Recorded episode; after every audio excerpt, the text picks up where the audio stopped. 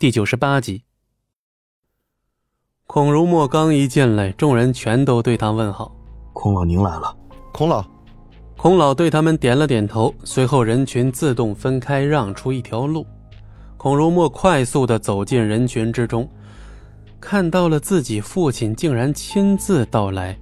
孔汉志此时心情极为苦涩，他不知道为什么今天竟然惹到了一个这种等级的人啊！赵克平要是事先提前调查好，哪怕一丁点儿消息，他都不会尴尬到这种程度。一想到这儿，孔汉志愤怒地盯着旁边的赵克平。想要把他生吞活剥了，赵克平知道犯错了，站在一边大气都不敢喘。尤其是在孔如墨来到之后，那头低得更低了。至于科技公司这边的人，早就溜得没影了。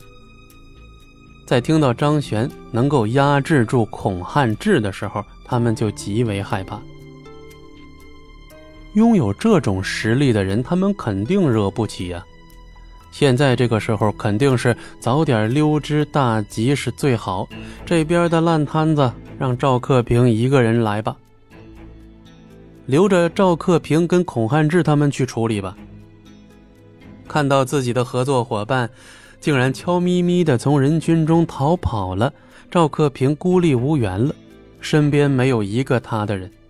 此刻他情绪有些低迷。孔如墨走过来之后。缓缓地看向众人，孔老。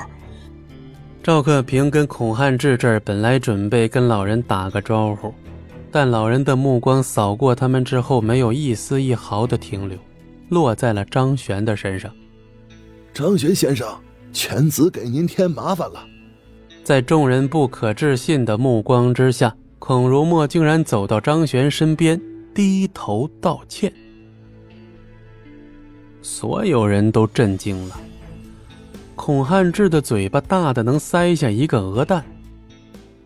赵克平心都颤抖了起来，看到孔如墨对张璇的这样态度，他知道今天踢上铁板了。他甚至想跪在地上给张璇磕几个头，请求他的原谅。但是很明显。张璇跟孔如墨之间的谈话已经不是他这个级别能够加入的进去了。啊，没关系，孔老，只要这块地能重新拿在手上就行了。张璇点了点头，对孔如墨说了一句。孔如墨听到之后，立刻转身到了孔汉志的面前。孔汉志此刻看到气势汹汹来到面前的父亲，赶紧把头低下。